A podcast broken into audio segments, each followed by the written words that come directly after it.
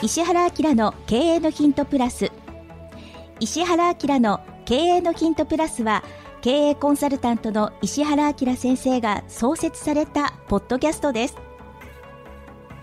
2021年2月初旬に石原先生が永眠された後は長年の友人であり30社の企業オーナーである小島美希人社長が石原先生の意思を引き継ぎ皆様から寄せられた経営マーケティングビジネスセンス生き方などの分野から聞き手の質問にお答えしながらお話をしていくというプログラムです。経営のヒントプラス第590回目お届けいたします。こんにちは福田紀子です。小島です。よろしくお願いします。お願いします。では今日の質問ですいつもポッドキャストを楽しく拝聴させていただいております。私は現在50代です。数年前から漠然とですが、老いに対する恐怖を感じるようになりました。小島社長は老いに対する恐怖みたいなものはありますでしょうか？また、もしそのような恐怖を持たれているのであれば、どのように数十年後を考えられているのかお教えいただけますと幸いですといただきました。はいでは、まずはお知らせです。はい、えー、私ですね株式会社 e メディックという会社をやっておりましてこの株式会社 e メディックというふうに、えー、Google で検索していただきますと私のえーまあ、スーツを着てる写真が出てくるホームページがあるんですけど、そこの中にですね、はい、私が過去にやりました動画2本無料で見れるという企画をやっております。はい。で、えー、1個目がですね、99%失敗しない新規事業の作り方という、うん、えー、120分の、えー、動画になっておりまして、えー、新規事業をゼロから異業種でどんどん作っていくというようなそういう考え方をお話をしております。で、2つ目がですね、社員1名、コネなし、事務所なしから運や偶然性を排除し、13年で30社の企業オーナーになるまでの戦略を大公開ということで、私が13年間どういう戦略でやっていって、今に至っているのかという、そういうあの考え方ですね。はい、あの1個目の新規事業の作り方がテクニック。この2つ目がですね、その事業っていうのをどういうふうに考えていったらいいのかという、ちょっとその戦略というか、はい、そっちの部分について、この両方とも120分なんで、2つ合わせると4時間の動画ですけど、えっと無料で見れますので、ぜひ、えー、見ていただけると、このポッドキャストの内容がより、えー、理解できると思います。はい。はい。いやもうまだ見てないっていう方いらっしゃったら もったいないんでもう本当に早く見てください。はい。では今日の老いに対する恐怖という質問ですが、はい、恐ろしいぐらい恐怖を持ってます。本当ですか？やばいもうね、恐怖を持ちすぎて、はい。あの、もうみんなに、いや、小島さん4、5年後に死ぬと思ってないっていうぐらいビビってます。へえー。僕もそうなんですよ。はい、もう、あの、僕の将来の目標ってよく聞かれるんですけど、はい、安定した老後と、何歳になっても自分の足で階段を登りたいっていう、僕それだけの目標は。他あります？目標で。僕、僕あれですよ。あの、100歳になっても、うん、あの、階段をダッシュして、ひ、ひ孫の孫ぐらい、やしゃごっていうんですか、ぐらいが、じいちゃんやべえなっていう感じになりたいっていう、それしかもはやないんですよ。えー、ぐらい、何にもしないと寝たきりになっちゃうだろうし、うん、経済的にひん、まあ、困っちゃったりとかっていうのも怖いなと思って、うんはい、ビジネスを1個だけだと潰れる可能性あるじゃないですか。はい、で、2個。で、2個だと、2個ともたまたまやられる可能性あるじゃないですか。はい、で、インターネットビジネスで何か広告出せなくなるとか何か起こるとダメだと思って店舗をやったりとか、はい、あとそもそも自分のビジネスの考え方が間違ってたら、やばいなと思って誰かに出資だけするとか、はい、っていうのもやりましたし、はい、あの、結果そういう何十社になっちゃったというだけなんですよ。ええー、小島社長、そのなんか恐怖みたいなのっていつぐらいからあったんですか？えー、っと、13年、4年前です。まさにその、それで、あ、一人だと終わるなと、何、はい、かあった時に。はい。うん。なんで、まあ、もともとのきっかけは、あの石原さんによくもうこの話はあの知ってますけど、うん一人目を紹介されたと。でそれはあの石原さんと当時話をしてた時にはい。あの当時はまあ収入すごいあったんで、うんあのまあ、すごいって言ってもまあ月収で1000万とか2000まあ最高で月収2000万ぐらいですけど、まあ半分税金で持ってかれたとしたってまあまあ結構いろんなもの買えるじゃないですか。はい。なのであのいいなと思っていたんですけどでも、うんふとこれそもそもがずっと続くかなと思ったんですよ。うん。うん。で石原さんとそのぐらいの時に起業して45年目で知り合ってで現実続かなくてそのその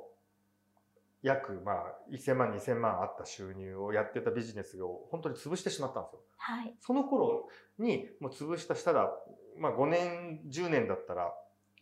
生活もできるしっていう状態でどうしようかなと思ってた時にそれやめて半年後ぐらいに石原さんと知り合ったんですよ。うん。はい、その時に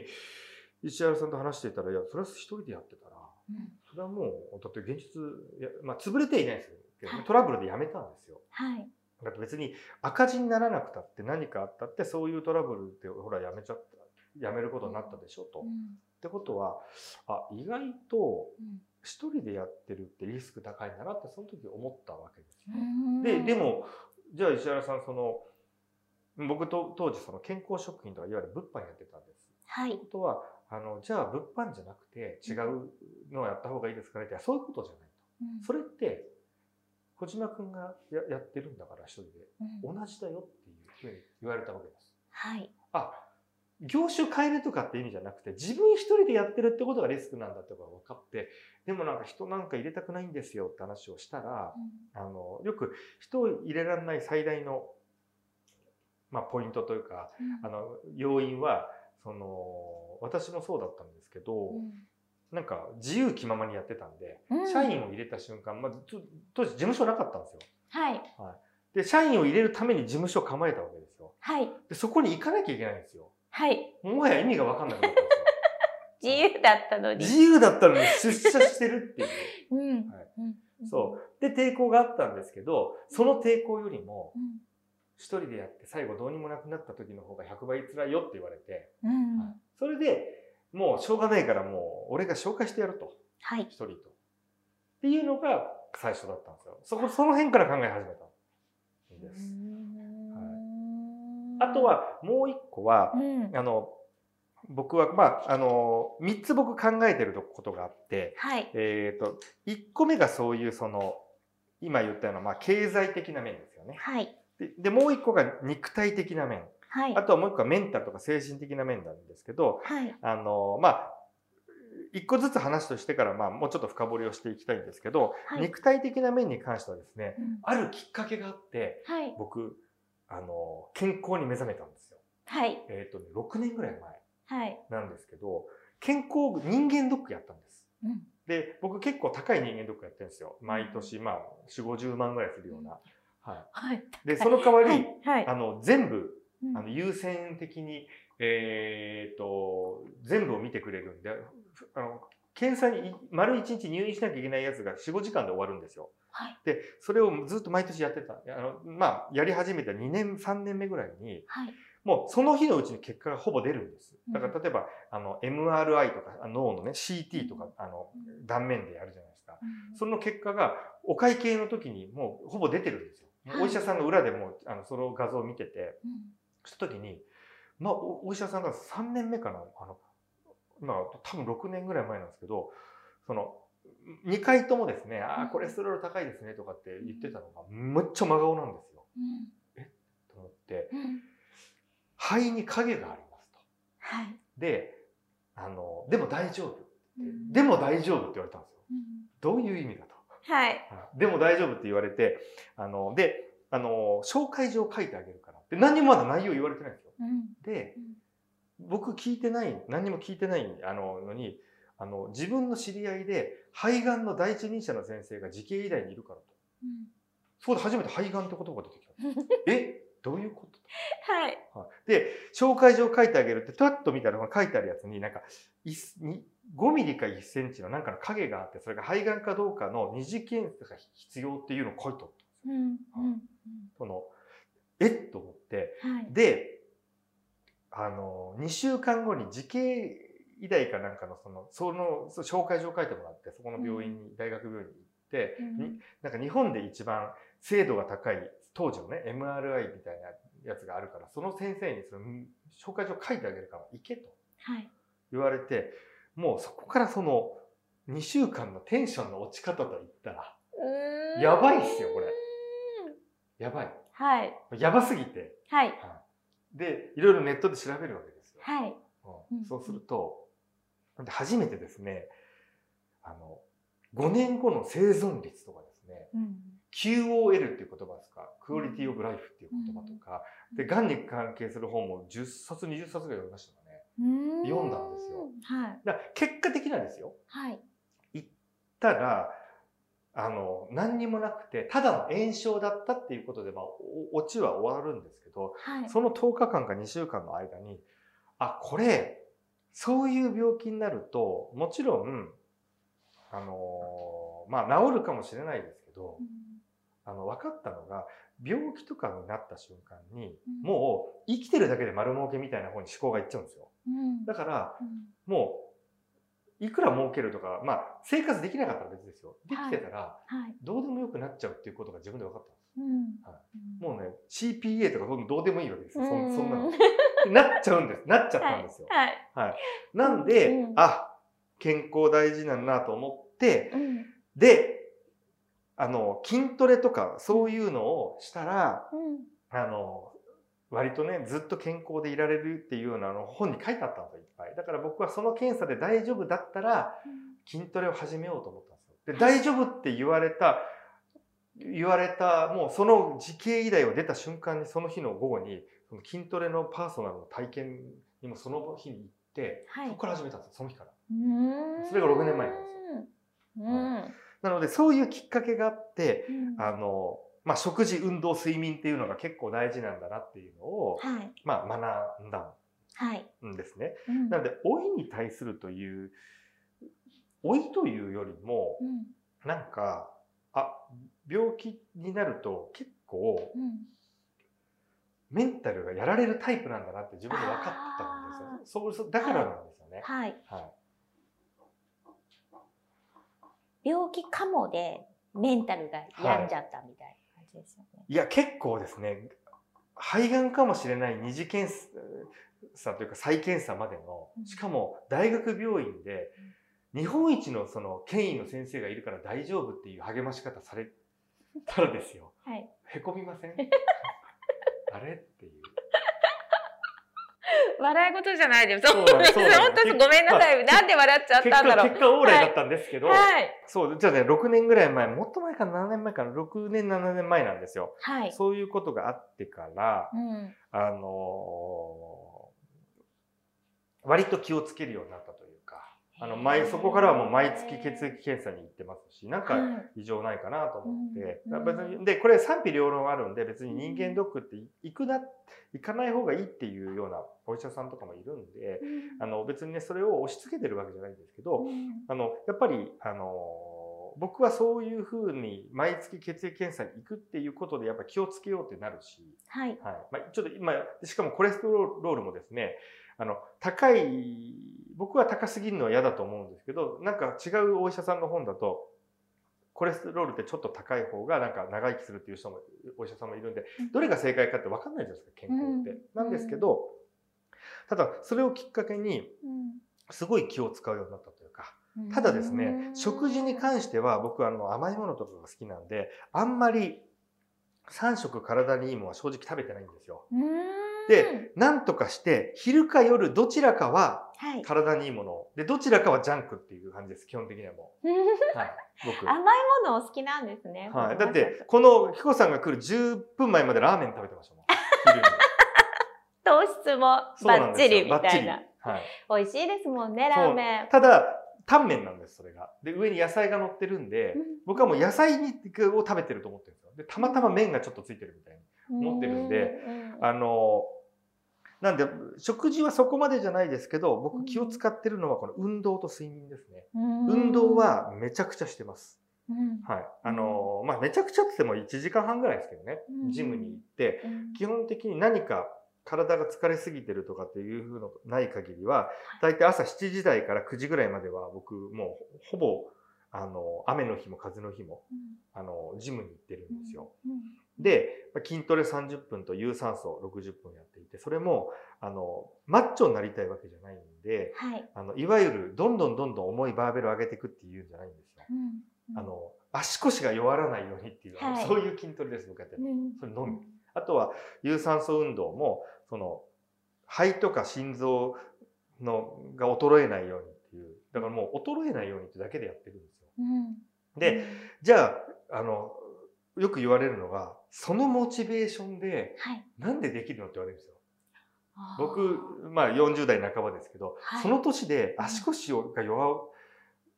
あの弱くならないっていうだけで普通できないでしょって言われるんですけど、うん、これあの僕その時間に僕あの投資とかの YouTube とかもともと投資が大好きなんで、はい、あのそういうトレーダーとかの人の、まあ、YouTuber とかいっぱいいるじゃないですか、うん、そういう人とかあとはそのあの今日のあの為替の相場どうのこうのとかっていうようなそういうような動画大好きなんですよ。で、はい、もう一日中それ見てられるんですよ。うん、でも一応仕事をしてるんで、はい、あのこの金ここのそのジムにいる時間だけそういう YouTube をずっと見るようにしてるんですよ。はい、これ別にネットフリックスとか、はい、そういう海外ドラマでも何でもいいんです。はい、はい、あのそれやってると、あの見てると、うん。飽きないですよ全く。いや飽きないですね。YouTube 最高なんですよね。で、はい、あの昔ですねこれねあの石原さんと一番最初に YouTube をやった時に、はい、あの脳を鍛えるのは運動しかないっていうのを紹介したと思うんですよ。はい、なんでこれまさに、うん、しかも僕が見てるあの動画というか、投資の動画って、そのマインド的な話ではなくて、かなりあのテクニックとか、かなり頭使うような内容ばっかり見てるんですね。なので、あの、で、運動してるじゃないですか。はい、でやっぱり、なんかその、頭に入るのがすごくいい感じがするんですよ。うん、うん、あとは、まあ、たまにですけどビジネス系も見てます。はい、なんで、なんでそういう系を見てるんで、あの、純粋にあの、なんだなんだろうな、勉強する時間に運動してるっていうか、なのでこのセットにして、もうそこの中だけでしか見ないっていうようにしてったら気づいたら1時間半から2時間いるようになったっていう、うそういう感じなんですよ。はい、で、あとは、えっ、ー、と、睡眠ですね。はい。はい。あの、これは他のどこかの回でも話していると思うんですけど、はい、もう7時間以上は最低寝ると。で、なんか日本人でしかも、あの、30代とか40代の、まあ、いわゆる、まあ、今そういう言葉があるのかわかんないですけど、働き盛りみたいな、はい、そういう方ってなんか、6時間も切ってるぐらいらしいですね、平均睡眠時間。うん、で、なんか、6時間切切った次の日って、うん、お酒何杯か飲んだ状態ぐらい頭が朝からもう、ちょっとバグってるというか、らしいですよ。で、徹夜した後って酩酊状態と同じぐらいバグってるらしいですよ、もう。はあ、はい、そうなんですね。うん。で、僕あの、6時前も5時台に起きてるんで、毎日。すごいそうなんですよ。で、あの、早めちゃめちゃ早寝早起きなんですよ。はい。うん、なので、この、あと枕とこのマットレスと、これ前のどこかのポッドキャストで言いましたけど、うん、多分その、あと部屋の明かりを真っ暗にするのとスマホのブルーライト、画面の明るさをもう、もう見えるか見えないかぐらいまで暗くして、それでも真っ暗だと見えるんですよ。はい、あれだけでもだいぶ睡眠の質変わるらしいんで、この食事、運動、睡眠っていう、この3つを、うん、あのー、僕の場合はちょっと食事はもういまいち感はちょっと若干ありますけど、はい、あの、運動と睡眠ですかね。はい、を何とかして、あの、死守するっていうことを、うん、あのー、もう仕事よりはもうぜ、運動、睡眠の方僕仕事より優先してるんですよ。だから睡眠の時間を確保して8時間だったら8時間まあ僕7時間半ぐらいですけど8時間だとしたらもう16時間で生きてると思って16時間の中で考えるっていうような感じにしてるんです。そこ天引きしてからその自分の時間を何やるかを考えるっていうぐらい先にこういう運動するとか睡眠をとるとかっていう方を先に、え時間を確保してからまあなんだろうな、日々を過ごすっていうことで、まあ、これも一個の、あの、老いに対する。うん、はい。で、ジムに行くとですね、はい、80歳ぐらいのおじいちゃんなんですけど、バッキバキに筋トレやってるじじいがいるわけですよ。僕そういうふうになりたいんですよ。はい。ちょっとねもう死にそうな感じでやっててこの人いつか倒れんじゃないのかなっていうぐらい追い込んでるんですけどはい。多分パッと見70後半から80代なんですよ。うんうんでももうがたいもいいしうんももちろん80歳からシワシワなんですけどちょっと異様な体してるんですよ。うーんなんて言うんですかね。あのーなんでそういうおじいちゃんになりたいなと思っているんで、あのーなんとかして、まあまあそれはおそらく老いというか、老いなのか死なのかわかんないですけどね。うんそっちに対する何かその恐れから絶対来てるんですよ。うんで、もう一個が、この精神的なうんケアというか。はい。で、これの僕一番思ってるのが、100歳まで長生きを仮にですよ、ものすごいおお金もかけて、あの、いろいろな、なんかその、最新の医療とかで生き、生きたとしても、うん友達が全部死んでいて、はい。あの、友達がいないっていうのは結構これはきついんじゃないのかなって、これやっぱ思うわけです。はい。なので、うんまあこれも、まあ当たり前の話なんですけど、家族とか、うん。例えばその自分がビジネスをやってんだったらビジネスパートナーとか、その社員とかその他仕事で関わってる人っていうのをうん。大切にするっていううんのがうん。結構、まあ大事はい。なんじゃないのかな。結果的に、うん。あのー、何かあった時にそういう周りの人が味方になるかならないかっていうことが決定的になんか、なんと、あのーそこを抜け出せるかどうかのなんかポイントというか、はい。自分一人で解決できるって、本当に窮地に落ちると無理だと思うんですよね。うんはいうんなのでそういうのと、あと、あの、これ、もう一個意外と大事なのが、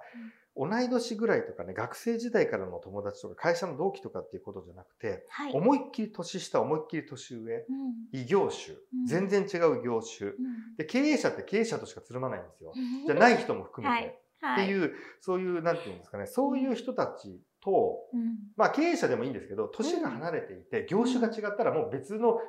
別じゃないですか。うん。そういう人と、うん。あの、もうジョイントとかって話じゃなくてうん、関わろうっていうのがすごい大事だなと思ってるんですよ。うん。なので、あのまあ結果的にまああのまあこういうふうになると思ってなかったんですけど、この石原さんがやっていた神経戦略塾はい。のもう講師を引きつ、まあ継いだことで、はいまあ紀子さんともここに喋ってるわけじゃないですか。でうんうん、いろんなこその毎月講師で来ていただける方とか、うんもしくはそのその塾生の一部の方に僕コンサルをやったりとかいろんな交流があるわけですよ。はい。なのでそういうその人み、じまあ、人脈っていういうもんなんかわかんないですけど、そういうのの質も量もどちらも圧倒的に増えてきたんです。うんであとは今年に入ってからですけど、あの、僕去年まで、あと別にコロナの前もそうですけど、うん誰か新しい人と、し例えば仕事関係でご飯に行くって多くて年一。やっぱり行かないっておっしゃってましたそうなんですよもんね。。年一で忘年会なんかもうゼロですからね。はい。そうなんですよ。はい。ぐらいそういうの好きじゃなかったんですけど、うんいや、それはやっぱり良くないなと。うん。なので、誰かと交流するっていうことを、うん。なぜかですね、コロナになってから積極的にやっているっていう。うん。まあ、あれですよ、もう2 3もうちょい2、3人ですよ。うんはい、いいとこ。さすがにも4人、5人、6人っていうのはないですけど、はい。数人でっていうのを、まあ、あの、あれですね、その、食事まで行かなくてもお茶でもいいし、ズームでもいいんですけど、そういう交流っていうのを、あのね、意識ししてやるようになってから、あの、考え方がですね、あの、なんだろうな、えーっとですね、いろんな人がいていろんな考え方ってがあるんだなっていうのは前から思ってはいたんですけど、はい。特に最近、本当に経営に関してもいろんな考え方があるし、生き方そのもの、さっき言ったような、ある、あの、人間ドックの話で、中には、あの、タバコ吸いまくってて、はい。あの、いや、もう人間ドックなんか行かないし、もう好きなことやって死ねれば本望って本当に思ってる人いるわけですよ。はい。なんで、それはそれで、なんか、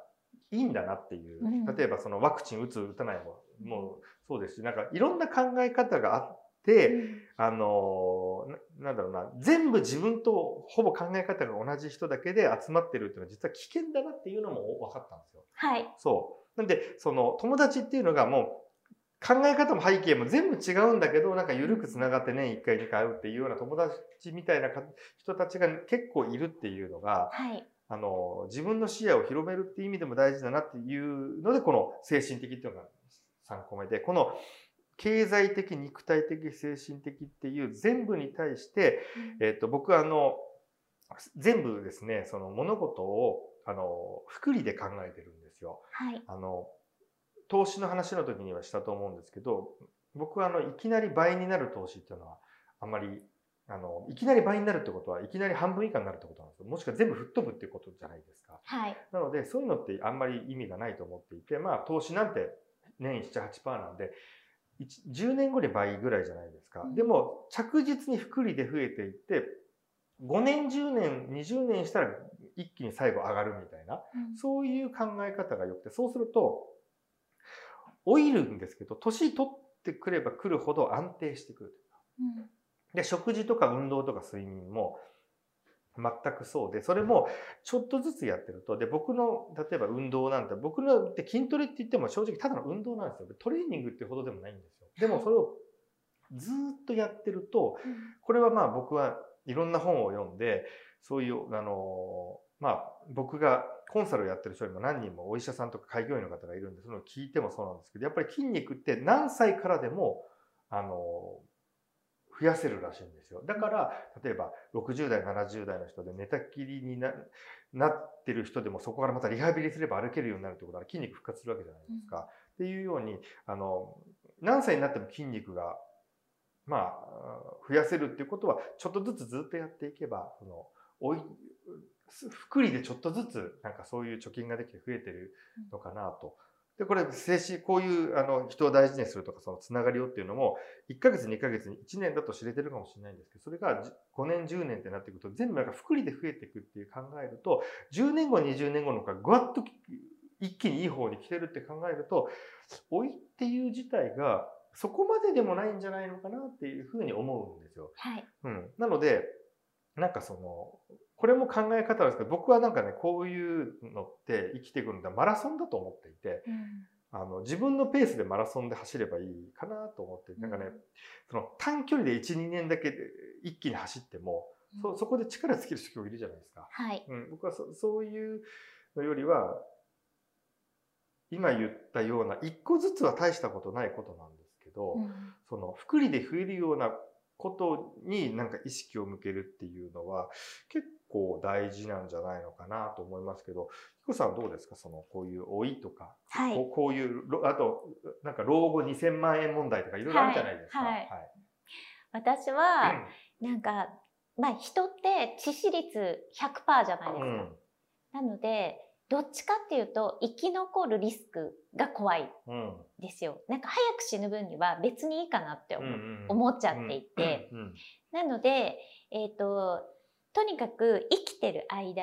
が、なんかこう、楽しかったらいいな、みたいなふうに思ってますと。うん、で、えー、なので、長生きして、寝たきりになるとか、うん、なんか、長生きして、なんか、そのなんかこう、運動できなくなるとかの方が嫌だなと思ってて、うん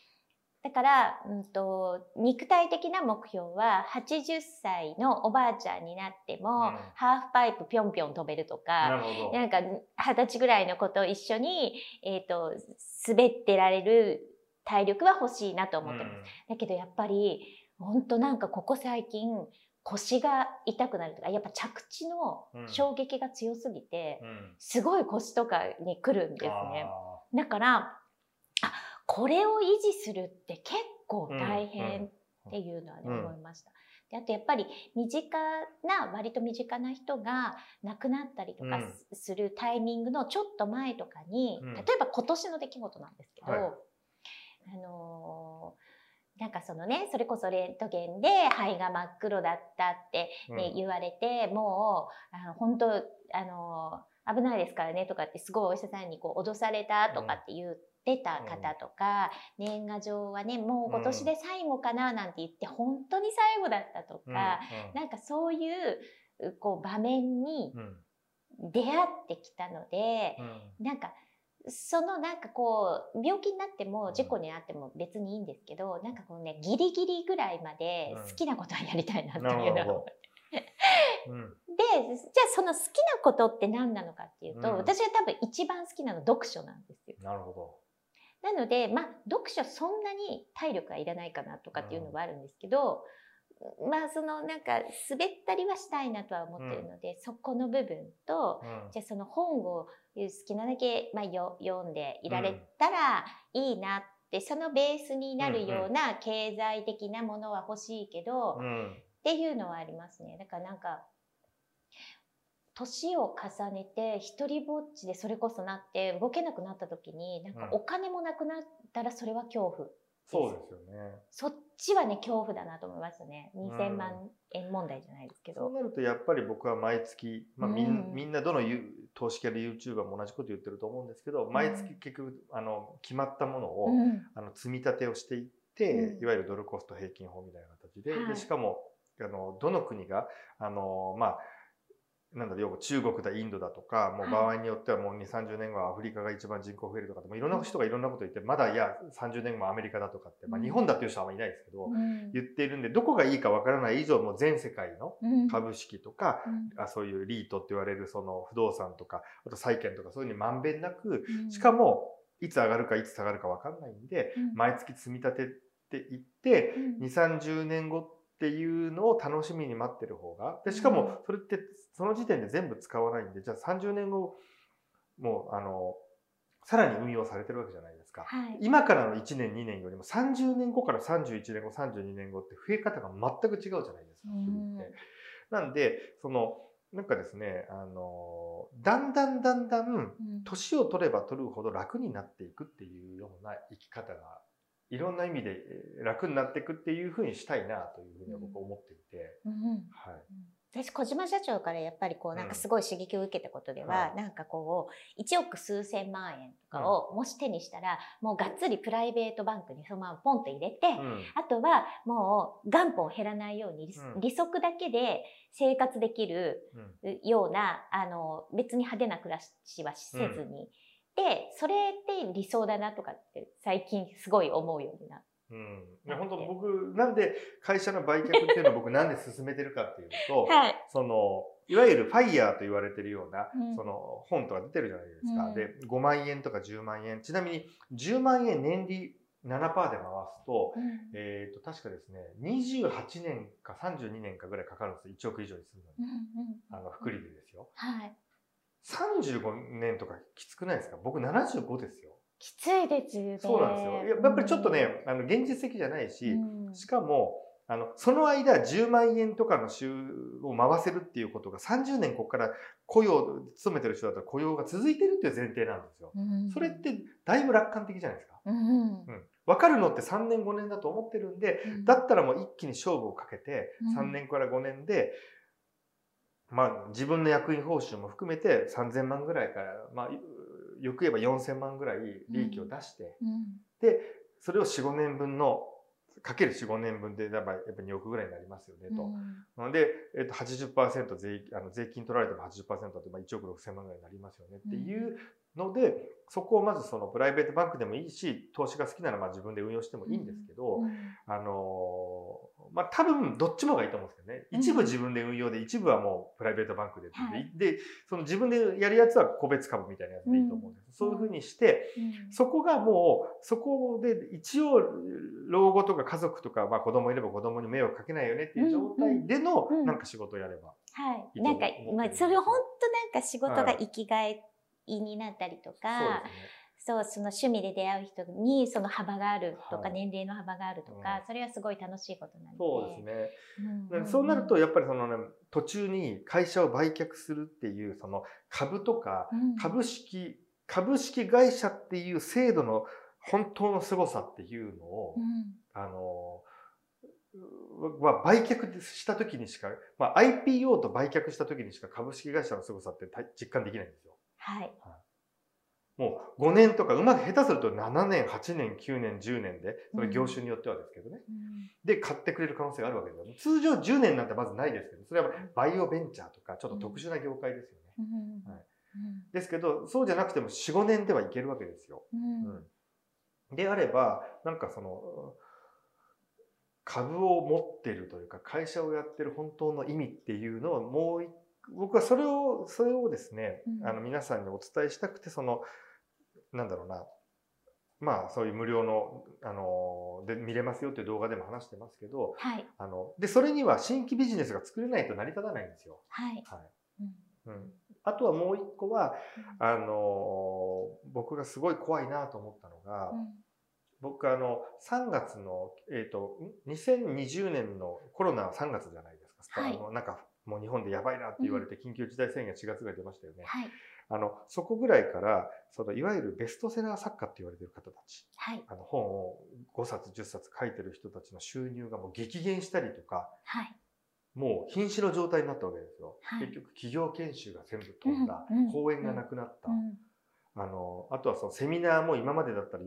大体そういう方って呼ばれるわけですよ。うん、もう呼ばれるも何も。だってもう会社にみんな来ない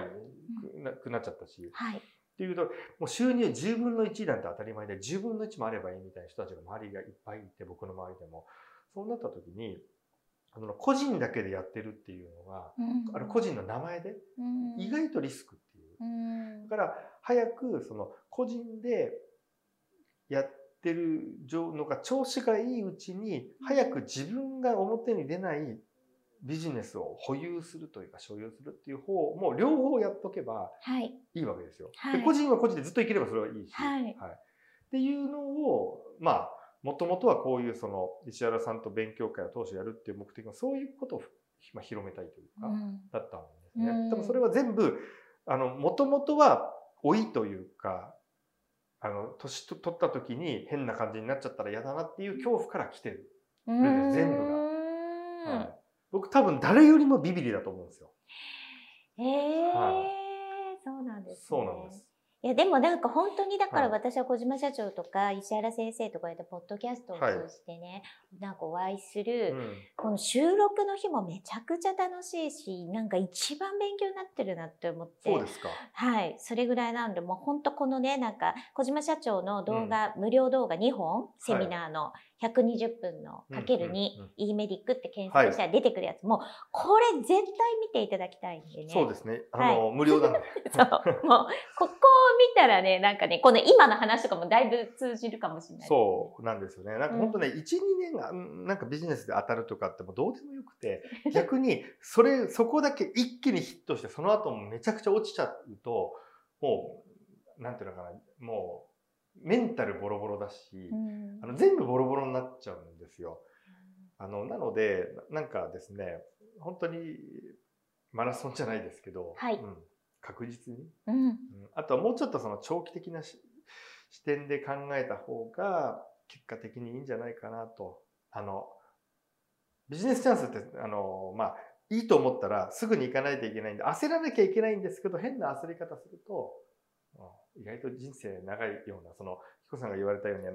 生き続けてしまうリスク。そう。100歳まで死ねないリスクそう。ですよもう。多分であの出てきますよねそうですよね。なんかうっかり120